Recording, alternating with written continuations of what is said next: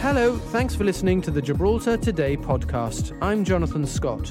GBC's first election programme with party leaders will be live from the John McIntosh Hall on Thursday night at 9:15. Tickets for the live audience were snapped up in under 5 minutes today. We got an update from James Nish, who also dealt with a complaint by the independent candidate Robert Vasquez. A joint relief mission is underway in the wake of the devastating earthquake that struck Morocco earlier this month. We spoke to Ingrid Gano, who's there in Marrakesh with the Strait of Gibraltar Association. And we paid tribute to lifelong trade unionist José Netto, who died aged 92 earlier this week.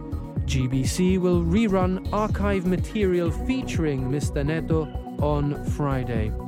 But first, the Chamber of Commerce has described a changing landscape for businesses in Gibraltar in their publication, which has just been printed. Gibraltar Business Magazine talks about a loss of import duty, a difficult summer for traders, and it poses the question, has Gibraltar reached peak development? We discuss this with the Chamber President, John Isola. Good afternoon, Jonathan, and thank you for inviting me. Indeed. And it's interesting to see that the economy continues to grow, but there are certain areas of the economy that are doing very well, but there are others that are not doing so well. And I think it is important to analyse that and see, look at the reasons why that is happening and trying to address those reasons. That's what we tried to do in the forward of our magazine, Gibraltar Business, which has just come out, I think, yesterday. Yeah, I've got a copy here. Makes for interesting reading. So one of the areas that you think hasn't done too well is sort of Main Street trade. You say it's been a difficult summer and point to the fact that there are 10 vacant premises on Main Street itself and more off Main Street. Yeah, I think it's partly to do with competitiveness, partly to do with people moving to online shopping, also people going to Spain, and also that we haven't recovered our numbers, our visitor numbers, from prior to the pandemic. So a stat that is very recent shows that our visitor numbers for this year between January and July are still 20% below visitor numbers compared to 2019, and that obviously has an impact on Main Street, because I think a lot of shops on Main Street depend on those visitor numbers. And it's actually noticeable, for example, on a day that we have a couple of cruise liners, good cruise liners. Last week was a particularly good week, and you know, I can speak from experience that a number of my businesses, shops and bars and restaurants did much better last week. And I think that's linked to the fact that we had some good cruise liners last week. And on cruise liners, I think we really need to, and on tourism generally, I think we need to look at why we're not doing as well as we should be by comparison to our neighbouring ports. Okay. We have a good idea in the Chamber as to what needs to be done on that and on tourism generally. And we've been putting that, and will be putting that forward to the parties contesting the election, because we really feel that if there is a decline in retail because of online shopping, for example, we really need to redress that decline with other, concentrating on improvements in other areas, and tourism would be a natural area, especially if we manage to secure a beneficial deal, post-Brexit deal, where clearly there's no controls at the border for people, then we have a huge potential to develop that. But just one statistic that for your listeners, which may be interesting and put it into context. And I want to caveat it because obviously Gibraltar has physical constraints. But I think this year we are due to receive 180,000 cruise passengers in the year. Malaga alone in November, that's next, the month after next, will receive 120,000 in a single month.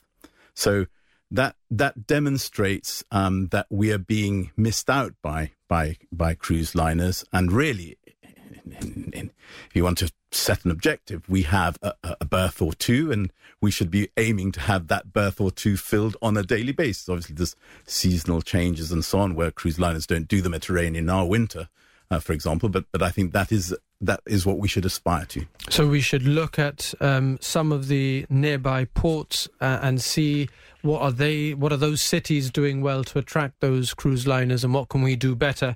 And I note that both teams contesting this election, the GSLP Liberals and the GSD, vying for government, shall we say, both of the teams vying for government, have said that they would invest public money to beautify the entry points for Gibraltar, so the land frontier. They would both improve that. And in their last day as government before dissolving Parliament, the GSLP Liberals published plans for a new cruise terminal also. What's the Chamber's view of the first impression that these entry points give at present, and plans for investment, and I suppose in particular cruise liners, given that you've been talking about that, even though I note that by far the most money, the biggest market is the tourists that cross via the land frontier? Yes, but I think just before I answer your question, I think the evidence will show that the cruise liner passenger will spend more per head. Average per head than a cross frontier visitor. But the cross frontier market is 10 times the size. Correct. In relation to the entry points, I think it's absolutely right that we should look good at the entry points and all over Gibraltar, really. We need to be attractive to the visitors, and also the local community will benefit from that. So, of course, we welcome the refurbishment of the cruise liner terminal and the land frontier in particular. And in some ways, it's long overdue, although I would say that it's understandable that the land frontier should not have been done, given that we don't really know how that is going to pan out, if we do have an agreement or if we don't have an agreement. So it's understandable. And obviously, the opening of the tunnel changes all of the configuration down there. So clearly, those are considerations that have an influence as to when you do the refurbishment. But obviously, maintenance should be an ongoing a matter. They should continue that. Yeah. One of the other talking points that the Gibraltar Business magazine prompted is the idea that import duty revenues have dropped from £176 million just a few years ago in 2017, 2018 to £111 million in 21-22. They recovered slightly last year, but why does the Chamber think that import duty revenue has dropped so much? Well, I think it's partly what I mentioned earlier. Obviously, import duties levied on goods being imported into Gibraltar, and I think that if you ask every member or anybody else in the private sector, we are generally importing less than we were. And if that is a fact and probably available in statistics. And the reason for that is what I mentioned before. If you have less visitors, you have people shopping online, people going over to Spain, and also that the fact that there are pressures on the cost of living. So people have less money to spend, and it has an effect, and people make sacrifices, and also lots of people now acquiring houses with mortgages, so that puts a pressure on their spending. But I think on the visitors, speaking to members and also from my own personal experience, cost of living is also affecting what people are spending. So we have evidence of some restaurants at the lower price bracket, fast food, and doing well this year. So that just is a statistic that shows that visitors that do come are coming, but they're not spending nearly as much as what they were spending before. And so, okay, so let me ask you a few questions as a result of that. And the first is on, given that we are sort of in election, in the run-up to a general election, the Chamber of Commerce believes that the overall impact of the fall in import duty revenue is as much as 10% loss to the government's overall budget, which strikes me as massive. Yeah, it is huge, and it's concerning also in the context of the fact that the government has had to borrow much more than it expected to because of COVID, and that's the reality. But I think what one has to understand is that 75% of government revenue comes from the private sector, and the private sector.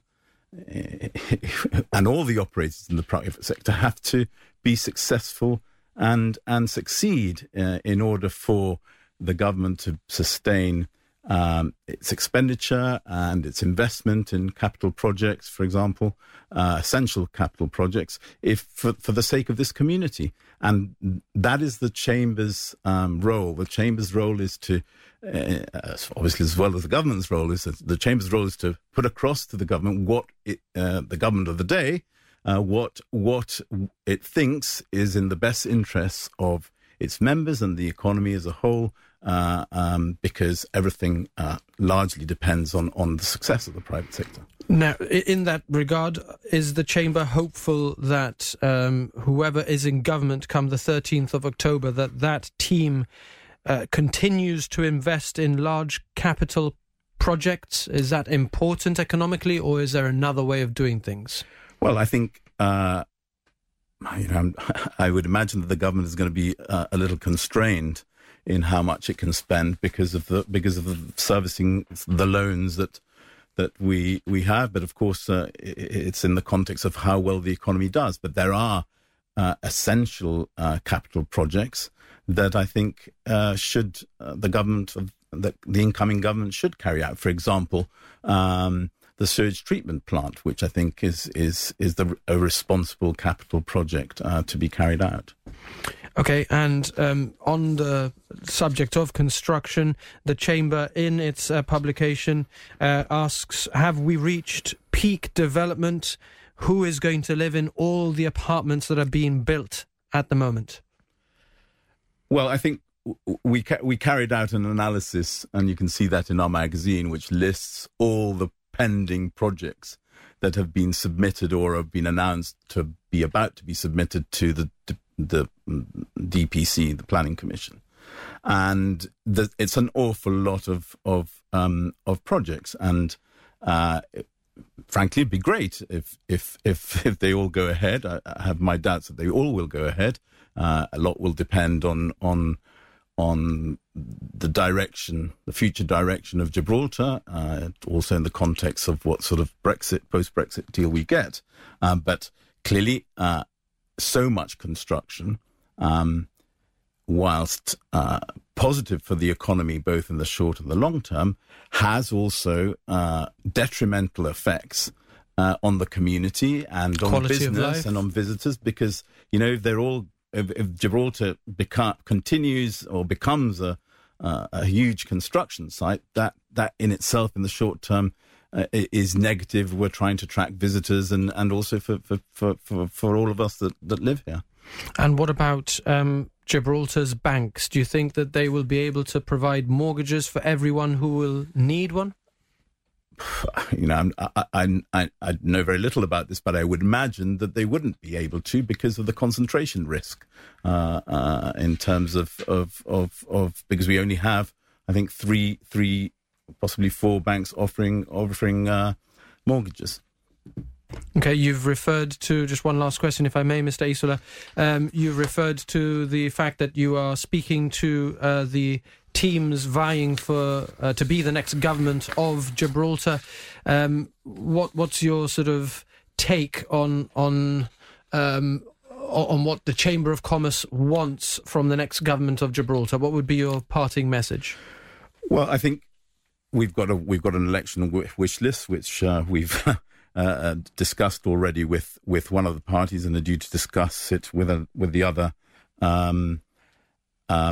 next week. And we have tourism. Well, we have a post-Brexit deal and reaching that a conclusion on that at the top of the list, and then we have tourism, because we think that tourism is something that so much more focus should be brought to bear on that, and because there is a lot of opportunities there, especially in the changing an economy that we've just described. There are a lot of other items on the list.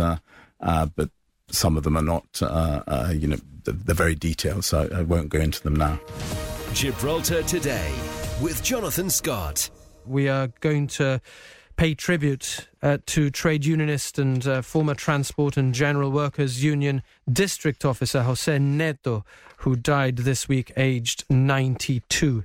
He organised the first general strike in Gibraltar's history in support of improved pay and conditions in what became a successful claim for parity of pay for public sector workers, parity with UK workers in similar jobs. And José Netto, of course, presided over the greatest industrial unrest that Gibraltar has ever known. When they took me, because I stopped the plane, I put 300 people, in the airstrip, a shop was going to be deported, and I stopped the plane. And you stopped the plane, and they called the whole police and the. A security threat, I imagine. You've got to consider that was a bit over the top, don't you think, Jose? Wasn't that a bit too much? Into the airport security? The thing is that if you don't do it, they will do away. And you cannot sacrifice that. José Netto speaking to Clive Galt. Mr. Netto was 78 when he recorded that program, that GBC program in 2008. That clip and some others of José Netto will be shown on GBC Rewind on Friday at 9:15 on GBC television. Carenza says that she was honoured to have him recite poetry. Carenza says, sincere condolences to the family. Lots of condolences coming through. I'll just mention a few of them. Charlie says, R.I.P. my friend, condolences to the family. You've been a good fighter for workers' rights and a very honest man. Eric says he was a great trade unionist, always a pleasure to meet him and to listen to him speak. John says that José was a true unionist, a true Gibraltarian, and he will be missed. And Sebastian says that José Netto was an inspiration to him in his trade union activity, and has left a big void in his heart for many of the trade unionists in Gibraltar. And Christian says he was a true legend. On Radio Gibraltar and on GBC television, Gibraltar Today with Jonathan Scott. GBC's first election programme featuring the leaders of the teams, of the two teams hoping to be in government come the 13th of October, the morning after Gibraltar goes to the polls on Thursday the 12th of October. So our first chance to see Keith Asopardi and Fabian Picardo on stage together. That's tomorrow evening at 9:15 at the John McIntosh Hall. If you're one of the lucky people who will be there, should be very exciting. If you're not, don't worry. GBC will bring it into your living rooms. And the man who's made that possible is the GBC chief executive, James Nish. So a proper good afternoon to you now, after helping me to sort of clarify that it will be live on Radio Gibraltar as well as on GBC television. You put tickets for a live audience out this morning, and they were snapped up. And that's, I think, being tradition, but we're very lucky and very pleased that the general public is so much behind the GBC election coverage. And you're right, what happens with the theatre auditorium is we allocate a number of tickets to both parties and the independent candidates, so they will have a number of tickets that were sent to their headquarters earlier this week, some tickets for NGOs, and then just shy of about 100 tickets that went on to general distribution. I say general distribution and not on sale, Jonathan, because of course the tickets are free on a first come, first served basis. We're very, very strict with the allocation. It's 2 per person. I was going to say. So this morning already at around 9, we saw a queue. Inevitably, some of those in the queue will be supporters of one side or the other. That's absolutely fine. And hopefully general public also coming in and wanting to enjoy the live programme, because this is the first chance that people will have to ask questions of the leaders in the first of our leaders programmes. What's the format? So the format is for part one. Again, we've spoken about this before. We draw for everything. That was done with the election in the presence of the election agents. Keith Asopardi has drawn to go first. So for the first half hour, Keith Asopardi will be quizzed by members of the audience and by our presenter Rosa Stengo. Then there will be the chance for Fabian Picardo to take questions from the floor and from the audience. And then there's a third part to the programme where they come together for the first time in the night as a right of reply, as a chance to go over anything that may have been discussed in the evening or perhaps extra questions which may arise. So part one is one leader, part two is the other. We wanted to give them the space and the time to answer the questions. So again, it's all about helping our electorate, informing our electorate. So half an hour each, I think it's 25 minutes maybe, to answer questions, and then they come together for almost, we're calling it a final round. Oh, okay. So they do actually, they communicate their own ideas, but then we see their ideas tested against each other. And there, I suppose, it's a bit more about who can come up with convincing retorts. And I remember from the last one that there's always a little bit of sort of spice and banter, no? That sort of is also interesting to look at, as well as the policy positions. I was going to say, and some fantastic quotes, no doubt, from the night, but also it is not the leaders' debate. That happens on the eve of polling day. And for those who may have downloaded our election flyer from gbc.gi, you may have seen there's almost a pattern to some of the programmes as far as the scheduling is allowed, where the leaders appear on a Thursday in the spotlight. Then next Thursday, the leaders meet the media. So Thursdays is like your leaders' night.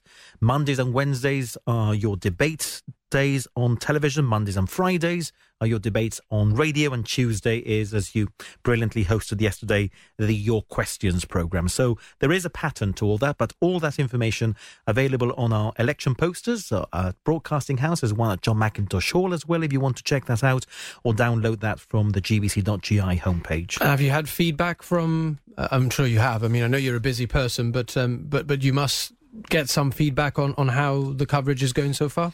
I think the community is generally pleased with the number of programmes, the variety of programmes we're pushing out, and that's always refreshing to hear from people that they are following the campaign very closely on GBC. If we go back to that poll that we conducted only last week, it seems like it was a month ago, Jonathan, but only a week, we were talking about the fact that a huge percentage of the electorate, according to the poll, would be following news on the candidates very closely. And we see that with the coverage that GBC is providing, I think, and how people are following that very closely. When you then go onto social media and you see a lot of those conversations, it's very clear that a lot of those lines of conversations are generated from comments which the candidates are making on either Radio Gibraltar or GBC television appearances. And you said something when you introduced the coverage that GBC has planned, which has stayed with me, which is that you will get a lot of one-way ideas communicated to us by the respective candidates who want our votes. In particular, for example, social media nowadays is a way that we, see a lot of, and the press of those communications, well, yes. The press conferences which we're reporting on, and those are, sort of where the teams communicate their ideas.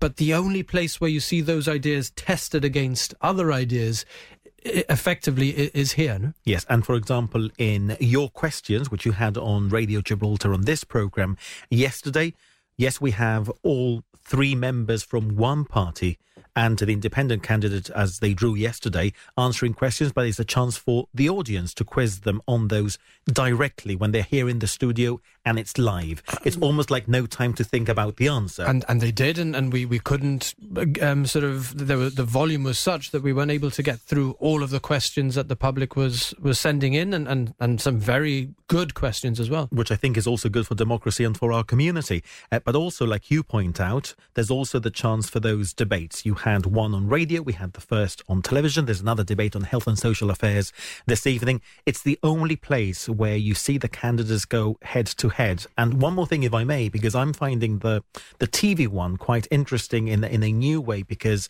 I think in the past what GBC has done, there was one seat for the party. This year we've extended that to two seats for each party. For two reasons. I think one, because there is such a vast array of topics which are being covered that sometimes you just think one candidate might not be across all of them. You may want to field two candidates. And I think what's really interesting in this campaign is the dynamic between the parties, but also the dynamic between the candidates within the party on the questions that they take and how they support each other or back each other or not. And I think that's one to watch out for. Who has more confidence to go first and take the answer? Right, so you've referred to tonight, that's Health and Social Affairs, 9:25pm on GBC television. Do we know who's appearing for the GSD and who for the GSLP Liberals? I do know, because they have to file that in the morning, and I'm not quite sure, have we publicly stated that during the week? If we have, I am happy to tell you. If not, I am happy to keep it a secret until tonight. I have no idea what you've been doing with it, but they are under the guidelines. They have to tell us in the morning. Right. But both sides have... I'm not going to push you for an answer. You know the rules better than I. Both sides have given us the names, and it's done so that no party can then change their lineup or their candidates coming to the debate programme. Okay, so that's tonight. Then tomorrow night we were talking about the leaders under the spotlight, and that'll be live from the John McIntosh Hall, featuring Keith Asopardi and Fabian Picardo, but not independent candidate Robert Vasquez, who has challenged the leaders to a debate today. He's done so claiming that independent candidates are systematically prejudiced by GBC, and he believes that his idea of a debate would counter the disadvantage given to him by GBC. What's your response to the independent candidate's comments? That Mr. Vasquez is absolutely free to invite whatever candidate he may want as part of his own election campaigning. Like, for example, we have press conferences from the GSLP Liberals and the GSD, which we cover as GBC News. By the way, the programme tomorrow is called The Leaders in the Spotlight. Don't change the titles of our programme. Sorry. Not under the spotlight, in the spotlight. Okay. But just to reply to the comments from Mr. Vasquez, thank you for that opportunity. I sympathise with Robert Vasquez. I think that when it comes to fairness and proportionality, I think GBC is being extremely fair. GBC stands by its policy, which I restate is fair and proportionate. Also, when you look at the guidelines, Jonathan, I do have to tell everybody that all the guidelines were given to both parties and Robert Vasquez as an independent candidate for consultation prior to publication. Representations from all sides were taken on board. In fact, Mr. Vasquez has one extra programme when compared to individual candidates. I do get the point he's trying to push. That's the leaders get more. The leaders have more programs because the rules say that if you lead a slate of 9 or 10, you are therefore hoping to form government. Hoping to be the chief minister. Mr. Vasquez on his own cannot form government, and that's how the rules are drawn. We cannot keep changing rules as we go along. There was a process of representation, which we took on board. And like I say, I think the rules are extremely fair to all sides. But one of the things that we cannot do as we go along, because then we would have to change rules for every single person. And that's not possible. I think in the interest of fairness and justice, that's what we do. Mr. Vasquez, as you know, had two items on GBC News last night. Nobody is censoring Mr. Vasquez. We do fair coverage across the board on radio, television and online. Gibraltar Today with Jonathan Scott. There's a joint relief mission in the wake of the devastating earthquake that struck Morocco earlier this month. It's ongoing, of course. The death toll stands at nearly 3,000. Very sad. Injuries more than 5,600, according to official figures. The epicenter was in the Atlas Mountains, just southwest of Marrakesh, a beautiful, beautiful place with beautiful people whose lives have been ripped apart in many respects. And there is help on the way from international NGOs and governments, and Gibraltar is playing its part in that. We've got several teams there at the moment, and one of them is from the Strait of Gibraltar Association, and trustee Ingrid Gano is there. She has sent us this. Yesterday we split the team into units, and they were assigned tasks to different areas up the mountains in places where there's no access for vehicles. The girls from the Caring from Gibraltar, Sonia Fortuna, Jane Wink and Charlie Bishop, trekked for miles to reach these places. They provided emotional help overall. They provided first aid to many people that had not received first aid, and they went into places that are not for the faint-hearted. This is a very difficult mission. In a way, we were not prepared to see the devastation and desolation up in the mountains, even though in the main roads everything was under control and organized. There's places where villagers with no names. And this is what we're doing. We're sending aid, providing medical assistance and emotional support to all the Berberes that have been left at the top of the mountains and are awaiting aid. And this is where we're coming in. Gibraltar Today with Jonathan Scott. If you were watching yesterday, one of the interesting talking points was that Sir Joe Bossano, in answering your questions here in the Radio Gibraltar studio, Sir Joe Bossano confirmed that the savings bank is no longer needed for the new stadium project. The GSLP Liberal candidate said he himself was no longer involved in that project. The Gibraltar Football Association had said just a couple of weeks ago, just a few days before the election was called, the Football Association said a consortium of local banks is prepared to provide financing. And the stadium is one of those.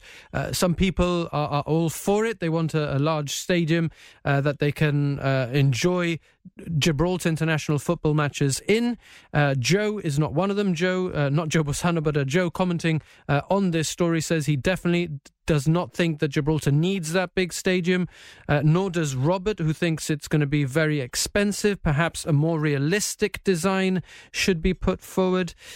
Jason hopes that the area can be used for development and education facilities as well, maybe even some clinical spaces to help build a true centre of sporting excellence. I think there are people who are excited about the opportunities that a large new stadium project could bring. But again, Paul is not among them. He thinks that, well, as it currently stands, the stadium desperately needs more small pitches and covered training facilities. And he's not sure that the current design serves the community to its full potential or is set to help the local grassroots programme as much as it can. Thanks for listening to those highlights from Gibraltar Today. I'm Kelly M. Borge, the show's producer. We're live on Radio Gibraltar Monday to Friday from 1 to 2, getting behind the headlines. And you can catch up here whenever you like. Until next time, have a good one. GBC Podcasts. Local voices on demand.